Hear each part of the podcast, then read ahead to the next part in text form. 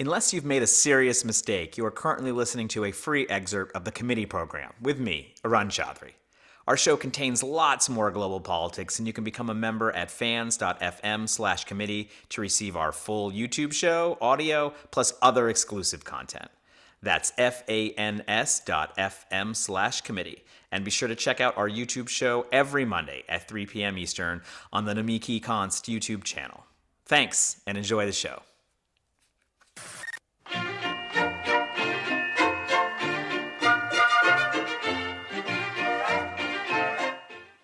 Hi, and welcome back to the Committee Program with me, Arun Chaudhary, your host. And today we are actually talking about Podemos, uh, who is, you know, a, a left-wing populist party in Spain that really captured the imagination of U S campaigners. Uh, I was just telling our panel, sort of after twenty sixteen, when that first wave of Bernie folks went over into Europe.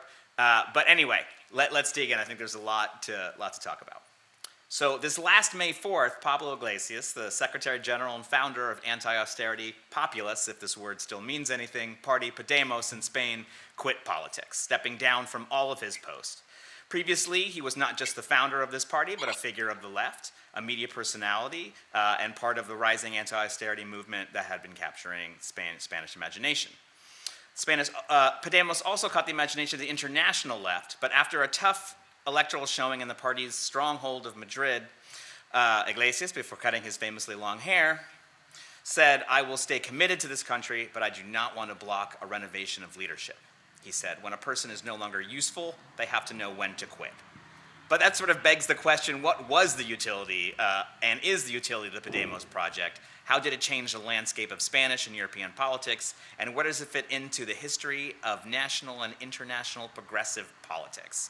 With us to discuss Podemos, our friend of the show, Paolo Gerbaudo, sociologist and senior lecturer in digital culture and society at King's College London, and author of the upcoming The Great Recoil, Politics After Populism and Pandemic.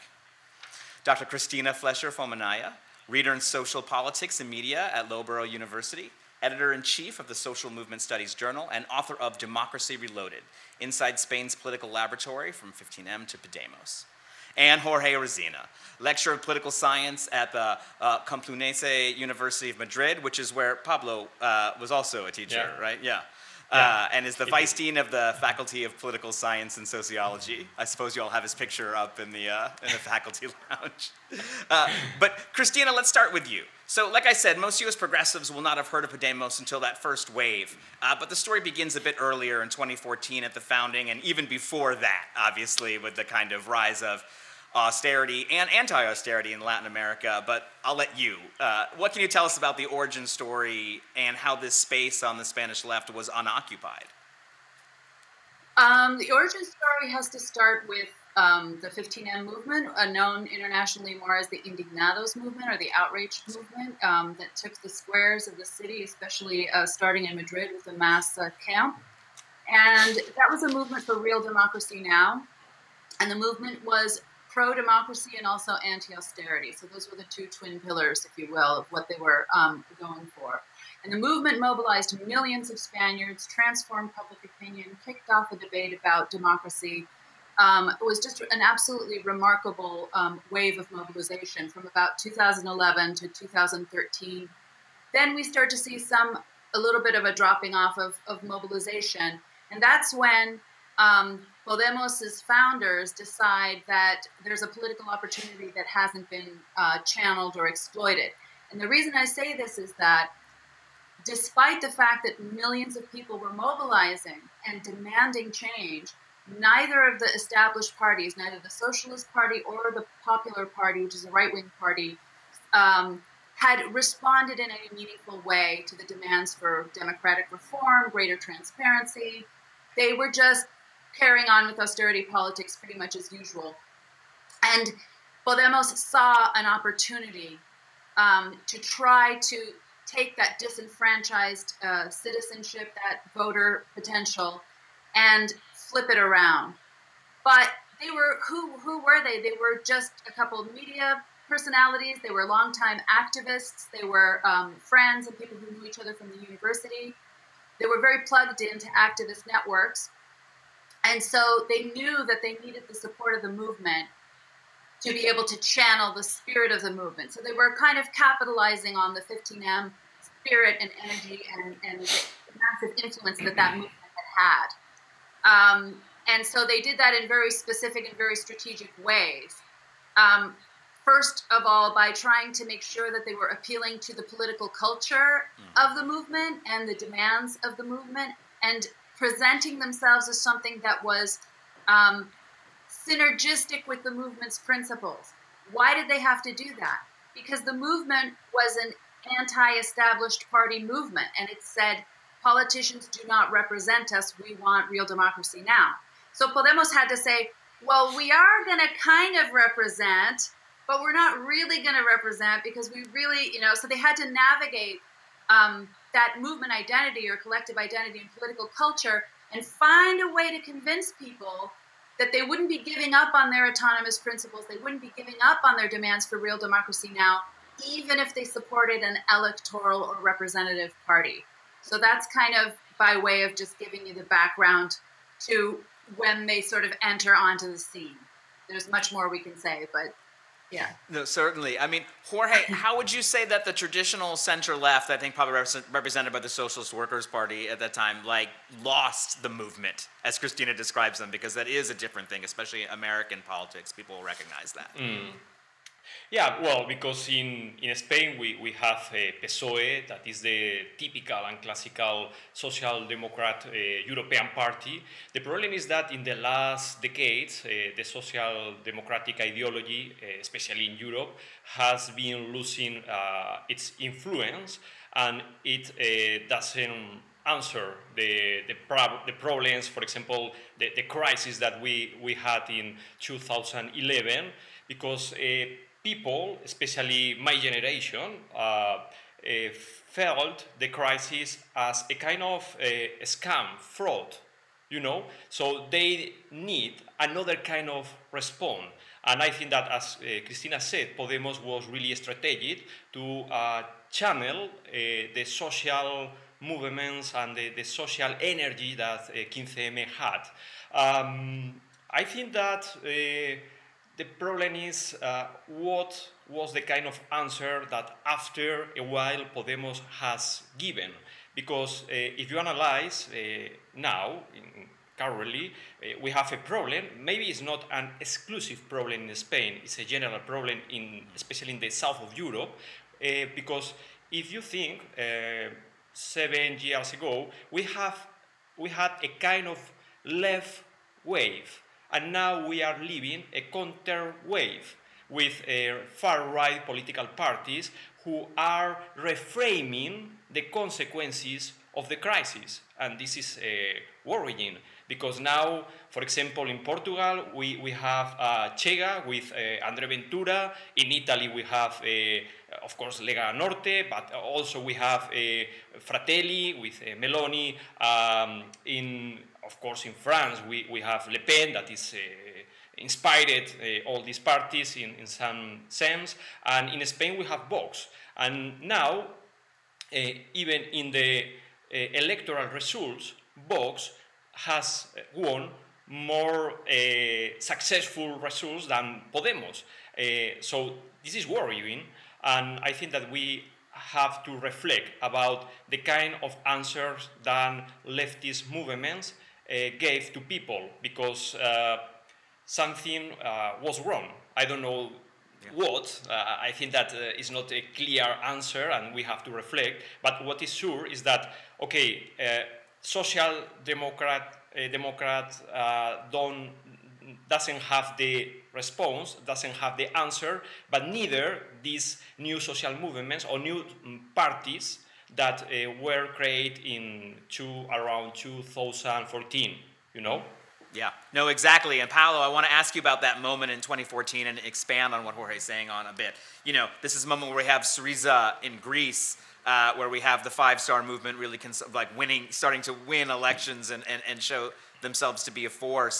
I mean, how much do you think this is part of a European moment? Uh, and how much is this uh, an indigenous Spanish uh, uh, push? That's a big question, but you know, yeah. I think you can, you can help us out. I think it's partly both things, in, in the sense that there was this sense of a purple wave paralleling the pink wave in Latin America. So there was the time in which the generation of two thousand eleven, the Indignados in Spain and the Agaraktismeni, the Greek Indignados in Greece, and other and people in other countries were really looking with a lo- lot of hope uh, to this left renewal. And then shortly after, in two thousand fifteen, obviously Jeremy Corbyn becomes the leader of the Labour Party. So there was really this big sense of uh, renewal, of possibility of doing something, of changing something.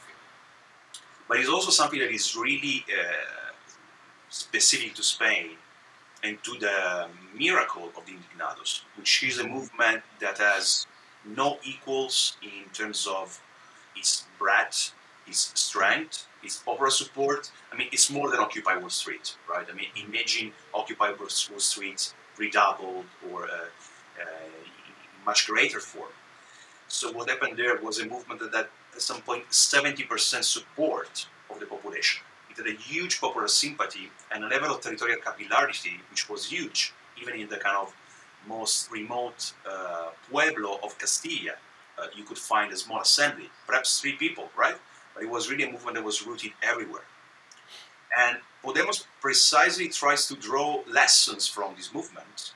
And the fundamental lesson is, how comes that so many people are angry with neoliberalism, with austerity, with uh, the present model of capitalism, and the left that has been voicing this critique for such a long time only gets few percentage points in the elections, right? So it demonstrated that movement both was both a vindication of the uh, criticism of neoliberalism, of austerity that the left alone conducted, and a demonstration of its irrelevance. Mm. And therefore, it was calling for something different that would overcome the reasons why the radical left, while having the right analysis, was not able to translate that into uh, electoral consensus. Something different is great until you put pen to paper, of course. Cristina, again, I mean, can you tell us sort of what the actual party program that emerges as they become a real party crystallizes into? Um, uh, I'll, I'll, I'll, let me ask, uh, answer a slightly different question, because I'm, my brain is tracking back to this, this origin story, and I'm picking up on what um, Paolo was saying. I think what's really important for people to understand is we are now talking about this in terms of left and in terms of right. Mm-hmm. But what fifteen M managed to do, and it did again this very strategically, was to frame the movement as a movement of citizens, not as a movement of leftist activists or progressives. So that seventy percent is so remarkable because the, the historical cleavages between left and right in Spain are absolutely deeply rooted, and they go back decades and decades and decades. So to, yeah. to be it's able to... It's a fresh to and actually, painful history, yeah. Yes, and to be able to actually join... I mean, if you say seventy percent, that means that voters of the Popular Party were supporting the demands of the movement. Now think how remarkable that is, especially if you think about the United States right now and the level of polarization. Imagine right now that I could say, well, there's a movement that mobilizes, you know, seventy percent of people, including all across the board from Democrats to Republicans. That's remarkable. So that initial stance of we aren't on the left, we aren't on the right, is very much what the Greens did in Germany when they came out. You know, we're neither on the left or the right, we're out in front, we're trying to do something different. We're trying to answer global problems, global challenges in a different way. That's what the Greens said. And Podemos came out saying, you know, we're different, we're like fifteen M, we're trying to, to solve um, citizens' welfare, we want to take care of our people, we want to reclaim the nation for its citizens. And that is really just um, a continuation of a narrative that the fifteen M movement itself developed very powerfully to say, we want to call, we want to reclaim democratic institutions for the citizens. And in my work, that's what I refer to as the democratic turn. So it's when these on, autonomous movements really start to rethink the relationship with the state, with institutions, and with democracy in a much more electoral explicit power and outward-facing way than they had up until then. So Podemos had to present itself as a citizen. It didn't present itself as a party initially. It said it was a citizens' initiative. And only if the people agreed um, and, and a sufficient number of people expressed their approval, would they continue down this line of sort of trying to create some kind of electoral initiative? And they kept it all very vague. And so in the beginning, they really tried to not be very programmatic.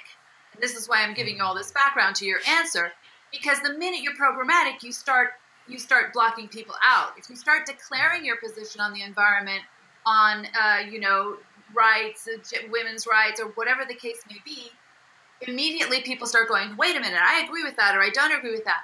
But if you say it's participatory, then everyone's hopes and dreams and illusions can just be kind of laid at the altar of this new project, right? And that's really what happened. So they said, you know, the fifteen M movement was organized in assemblies, uh, most mostly organized in assemblies, which in autonomous politics are horizontal, without leaders, deliberation, participation, collective uh, intelligence, collective action. Mm-hmm.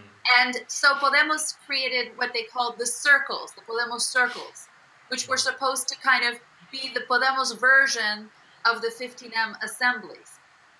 And nobody was really clear what exactly those circles were going to do, how that was going to actually channel into party decision-making.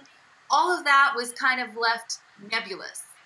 Um, mm-hmm. So on the one hand, you have this really nebulous kind of uh, articulation of the project. But on the other hand, you have Pablo Iglesias as a very highly visible um, media personality who's recognizable, who's a brilliant orator, absolutely brilliant orator, um, very charismatic, very intelligent, lots of uh, you know loyal supporters and so on in his, in his uh, kind of immediate group, right? Um, and so they were playing with both of those things. They were galvanizing the movement support and convincing activists to help support that project. And without the activists, they wouldn't have gone anywhere because there were like five people. And on the other hand, really um, mobilizing and, and very strategically using the visibility of Iglesias himself to translate that into um, votes. And his media presence, because he was constantly on, um, you know, he was... People noticed very early on that when he was on these political debate shows, we call them in Spain tertulias, which it's like everybody shouts and talks to each other. Right. And when he would go on, he wouldn't shout, he wouldn't do the thing that most people did, but he would be so prepared with really compelling arguments. And what the news um, realized very quickly was that their audience share was going up significantly when he was on the panel. And so then... he was able then to get into news channels that wouldn't normally be interested in necessarily having a progressive voice because they were looking for that, that for once capitalism works for something, right? They were looking for that audience share. Um, and so that's kind of the scenario, if you will, of when they're coming onto the scene. And Jorge, let me ask you just uh, as they're, again, you know, sort of maturing a bit, uh, they are forming this broader coalition, uh, and there's, you know, Unidos Podemos. Uh, can you sort of uh, explain that phase of the operation?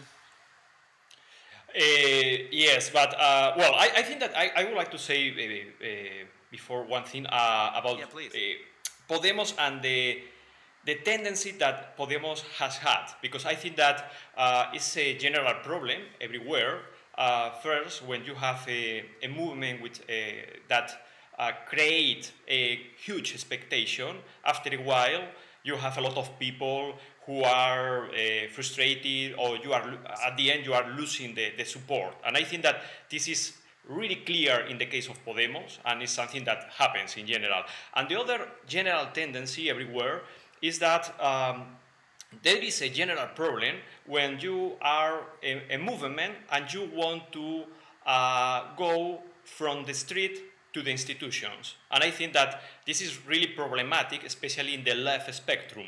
Um, I think that uh, the problem uh, inside Podemos was uh, that people expect to have a new kind of democratic instrument, with circles, more horizontal, making decision process, uh, another kind of politics, you know. But after a while, in this transition from the street to the institutions, Podemos turns to be uh, a classical political a party. Ordinary political party. Yeah, yeah absolutely. With uh, um, the typical structure and, uh, for example, uh, with some Caesarism in the in the structure with Pablo Iglesias, because it's true, he's absolutely charismatic, he's a leader, uh, but he is also... Um, a controller. So uh, the problem is that uh, people start to see him as a problem and something that is something not new, is something that they, that people had seen before with other political parties. So people start to uh, uh, to lose confidence in, in Podemos.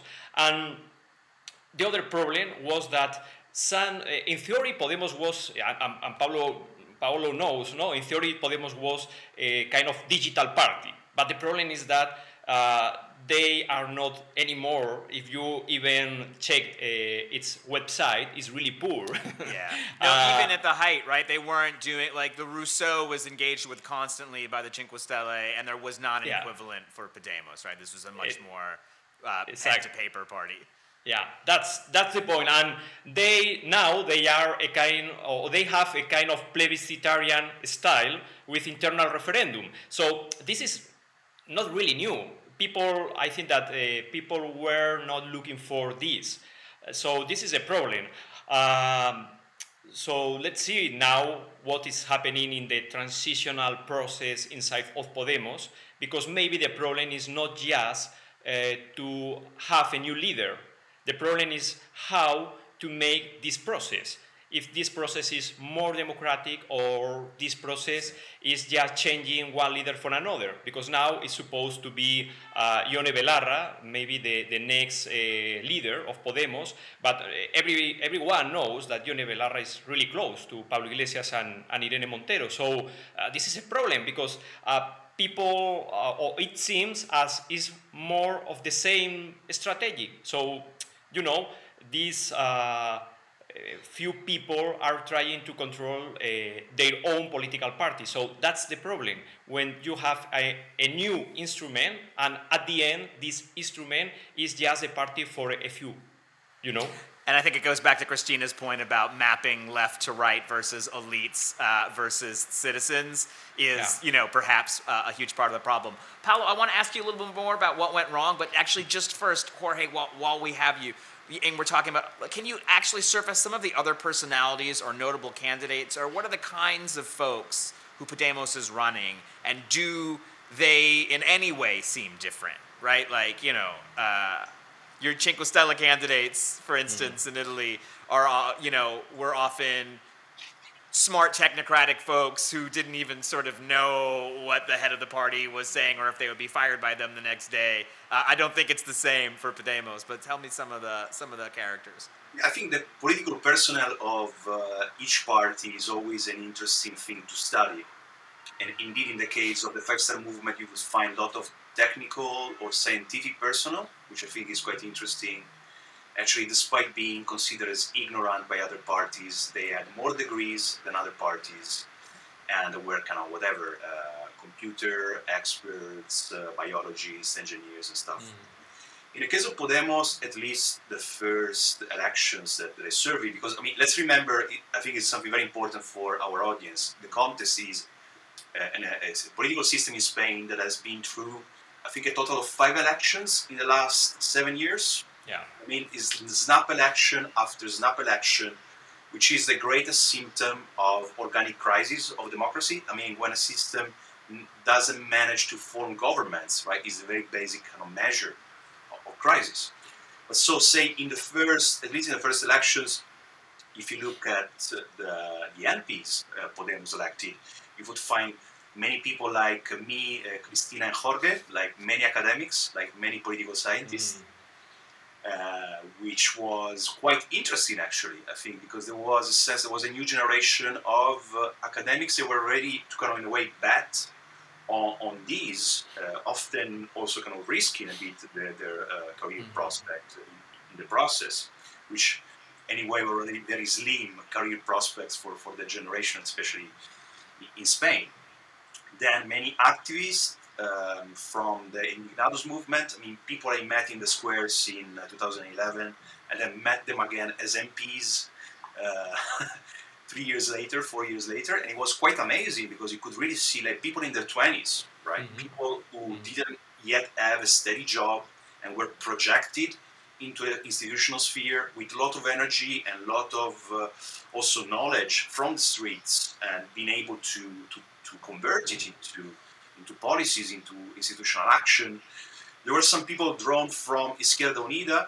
I mean, uh, Iglesias himself, right, initially was connected to that. Partly his candidacy was also, in a way, uh, a protest against the fact that Izquierda Unida would not run him as a candidate.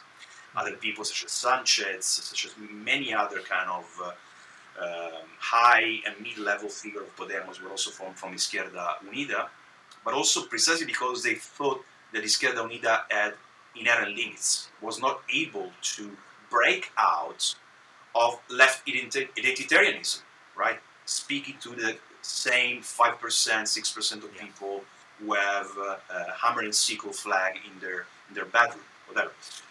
So um, that is partly, but the interesting thing is that Iglesias also managed to recruit people that you would never think would join a radical left party. For example, a former general, right? There was basically the kind of candidate for Minister of Defense, people even from, from the, originally from the right as Verstringe. Um, so it was able to broaden out a bit, um, but yeah. And also he started questioning how it could attract pensioners' votes, for example, that always remain kind of out of the picture. But, and, and he tried to do certain things, but he never really managed to completely break out from the image of being the party of youth and graduates, in a way. I think that there was a limit of the political personnel, but also the kind of uh, electoral appeal, ultimately, of the movement. And so, you know, we, we did, and I think even a lot of our audience will be familiar with the constant failure to form coalition governments, and there was the socialists and Podemos. Um, Cristina, can you walk us through how they were as a coalition partner when all of a sudden it becomes time to sort of not be the kids, but be kind of the mature, grown-up, whatever whatever it is? Uh, how did that shake out? Do you mean in the in the joining the national government? You mean? Yeah, during the, the yeah. government with the Socialist Party. Yeah, yeah. I mean, that that whole process was extremely fraught and difficult, and resulted in them not uh, the government not coming into office with as many seats as it would have if Sanchez and uh, and Iglesias had been able to reach an agreement in the first the first time they were called to uh, form a government. So um, they would have been in a much stronger position to do that, and I think that was an extremely damaging moment. I mean, there's a couple damaging moments for Podemos, I think. For me, personally, my analysis is that the, the biggest mistake Podemos ever made was joining as a coalition with Izquierda Unida. I think that the minute that they did that, they lost any ability to tell Spanish people that they were doing something new, that they weren't about old left and right. Izquierda Unida has been around for ages. It's an old left party, even if it has a young and charismatic leader. It's been, you know, it had corruption scandals with the Tarjetas Black scandal, which was a, a whistleblowing scandal about um, political corruption of uh, political leaders and trade union leaders. So that moment for me, and I know that Iglesias held out for a long time against it. And what's really, really interesting is if you look at the results of Podemos, since that moment, their results have gone worse and worse and worse every election. And they have never managed, even with, uh, to surpass, you know, they've never managed to have a greater sum than the individual parts. So the most they've managed to do is to take the, the vote that Izquierda Unida would have had on its own and their vote on its own and put them together. But they've never managed to do more than that. So that's kind of by way of saying that there's been a real um, decline in support and electoral support for a lot of reasons we can talk about um, going into this um, first round in April of two thousand nineteen when they were supposed to be forming a government with P S O E. And there, I think there was a lot of issues there where um, Pedro Sánchez didn't want another charismatic leader in his government. He didn't want to be overshadowed by Iglesias, and I think that that's always been an issue.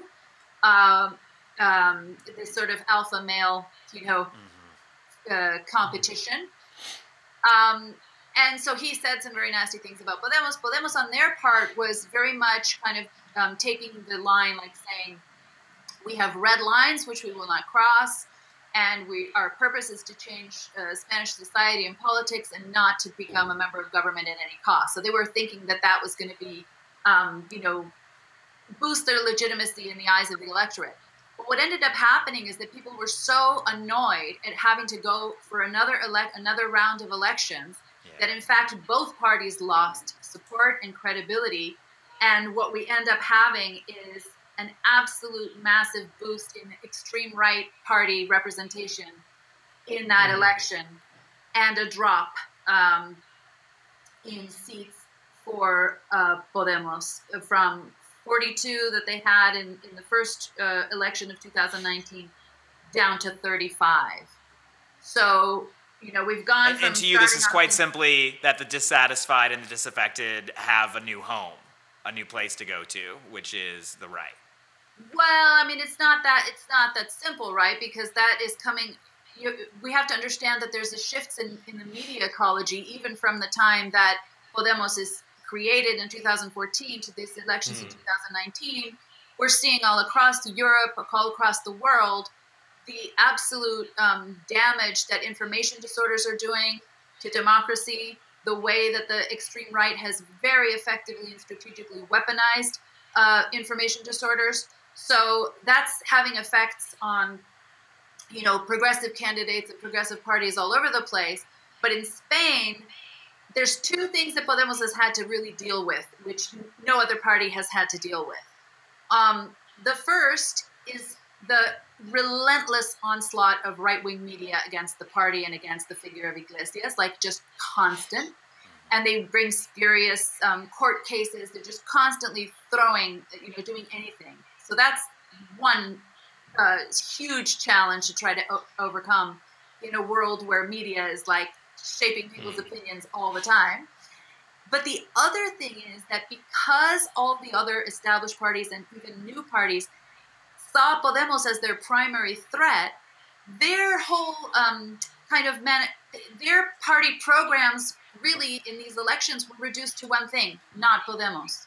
Like they wouldn't even bother um, trying to present any kind of a program. It was just don't, whatever you do, don't vote for Podemos. So in that kind of a context, it was, you know, that I think also we have to take into consideration that that is going to have an impact on, on your voting, on your votes. But there are also things that were happening internally that, um, that affected those votes as well. But so, by way of answering your actual question, by the time they come into the, to the actual government, I think that both sides have learned their lesson, that they can't mess about anymore. They're terrified of what they're seeing Vox's results, and they get down to trying to actually um, support each other and, and, and act like a coalition government is supposed to act. Internally, there's lots of disputes, but you say de cara a la galería, like facing out to the public, um, even though there's there are spats and things that go back and forth, they also try to express unity and being a serious partner. And I think uh, they had a really strong influence on, for example, ensuring that the response to the COVID crisis was handled completely differently than it was than the response to the global financial crisis of two thousand eight. So I think we can say that they really did have a significant impact on Spanish citizens' well-being, and I think they still are having that impact.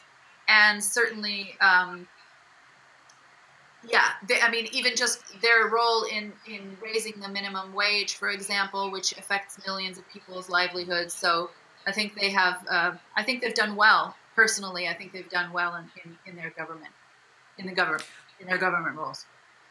So Jorge, even as they're in the in this government and are providing things, um, they're also, you know, just face this very tough election. I mean, what what do you see as the new landscape in Podemos's where they fit in it, based especially on that last result. I know that there's Más Madrid, uh, kind of mm-hmm. a liberal party on the rise. Maybe you yeah. can uh, talk a little bit about them, because that might be a new mm-hmm. flavor of what's to come. Mm-hmm. Well, it's really interesting, because now I think that especially the left spectrum is uh, in offer. So uh, different political parties are trying to keep the attention of undecided voters. Uh, I think that is really interesting, because we have Uh, two alternatives at this moment. One is Podemos, but Podemos is really complex, as we can see, especially because, uh, as we discussed before, Ione Belarra probably would be the next leader, but the candidate probably will be Yolanda, uh, uh, Yolanda Díaz, that she is the current labor minister, and she's really popular, she's really competent, you know. Uh, Even I think that in the current government, it's a government uh, in which you don't find specific, uh, uh, really um, charismatic people. Right. And I think that Yolanda Díaz is the most charismatic member of the current gover- cabinet of the current government, you know? So I think that uh, she's really interesting um, politician, and let's see what happened with her. Because she is not member of Podemos, she is member of the Communist Party. So it's really interesting what is happening in this kind of relationship between Díaz and Ione Belarra, Podemos, the bureaucracy of the political party, and Yolanda Díaz and her charismatic uh, uh, character. So this is one. And the other alternative is Más Madrid. In the last uh, elections in Madrid, Más Madrid, that is, uh, uh, its leader is Íñigo Errejón, former member of Podemos, uh, uh, and uh, he was a really close friend of uh, he was a really close friend of Pablo Iglesias. Uh, but they split up, and now uh, it's a kind of revenge. Uh, Errejón uh, has created this political party that is, as you said, more liberal, more, more centrist. I think that is a more comfortable ally for P S O E, because it's closer in ideological terms. I think that Más Madrid is looking for the green uh, discourse in the Spanish politics.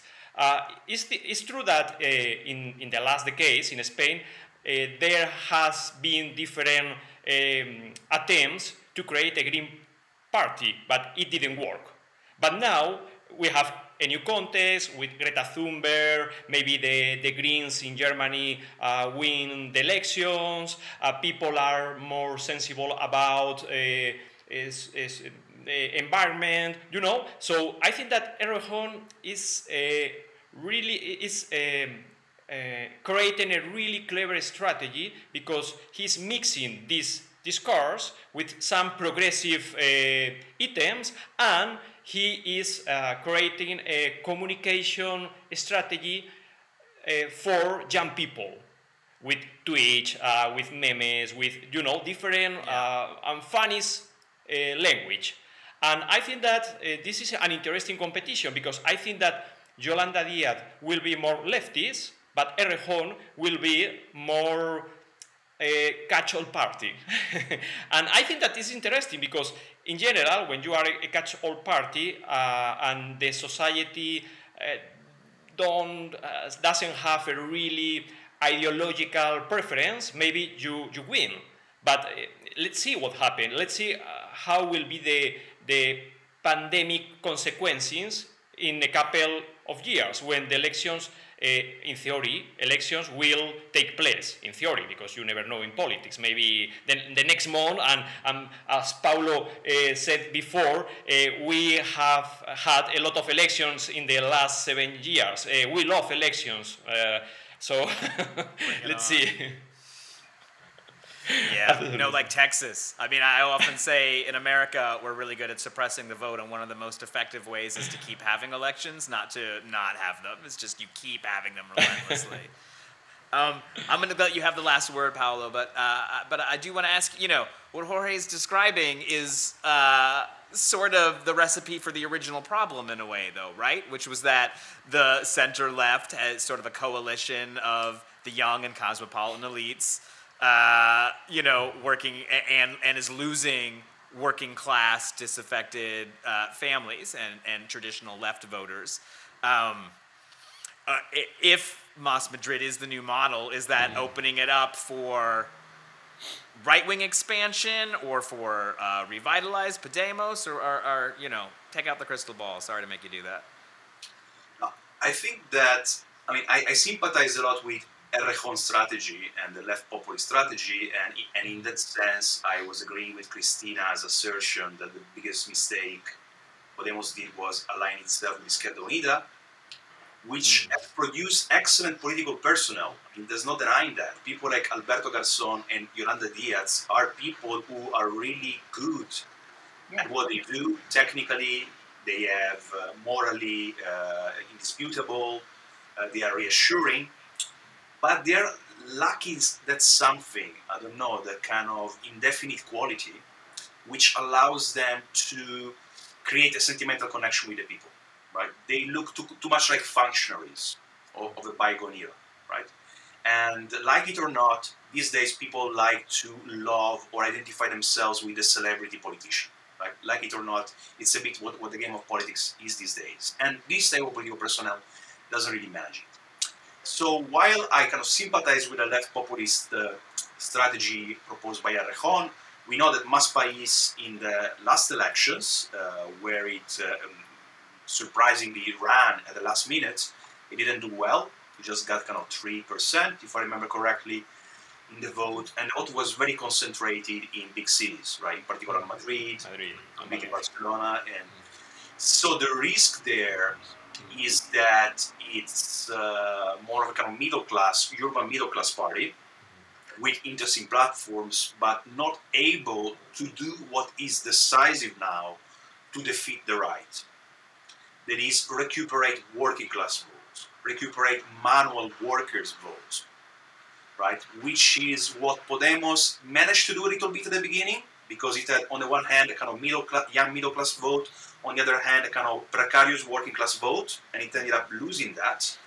And uh, um, the P S O E still has some union vote, but the P S O E has become itself a middle class party, in the sense that it is like the old working class that has gotten a bit better, now has homes, and because it has a little home, sometimes thinks it is uh, the middle class. You could see that on the uh, controversy on the rent controls, which was signed by P S O E and Podemos uh, when they were negotiating government, and ultimately P S O E backtracked from that, which is a perfect reflection of the fact that the P S O E now represents uh, also many voters who uh, just want to defend their property, right? I mean, uh, whatever that is, for how small the property may be, right? This is a general tendency in European societies, right? Especially older voters with property start thinking uh, like the right does, right? Yeah. So that is really a, a tough situation. I mean, how, how you construct a project, and also a green project that actually speaks to workers,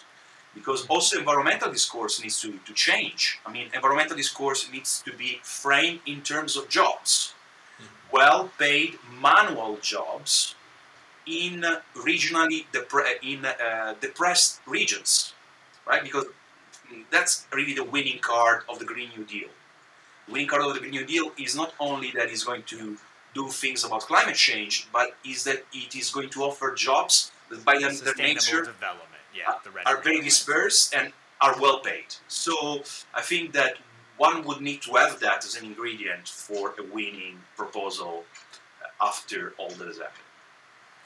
Uh, I would agree. I think we probably all would agree. You know, everybody sort of, uh, especially in the pandemic, which we touched on, you know, sort of briefly, I always say there's no libertarians in a pandemic the way that there's no uh, atheists in a foxhole. Uh, everything's kind of gotten whacked over that direction. It's just nobody trusts anybody to deliver social democracy, and I think this is the sort of Uh, a communications and policy failure of the center-left globally, and that's why we have shows like this to talk about it. But thank you so much for coming on, Cristina, Jorge, Paolo, uh, and hopefully you can come it's on back soon, and as we get closer to the elections, we can see what's shaken out. For sure. Sure. Yeah. Thanks for the invitation. So. La imagen por la cual vale la pena arriesgar la vida, sacrificarse hasta la muerte en los campos de batalla de todos los continentes del mundo. Comité.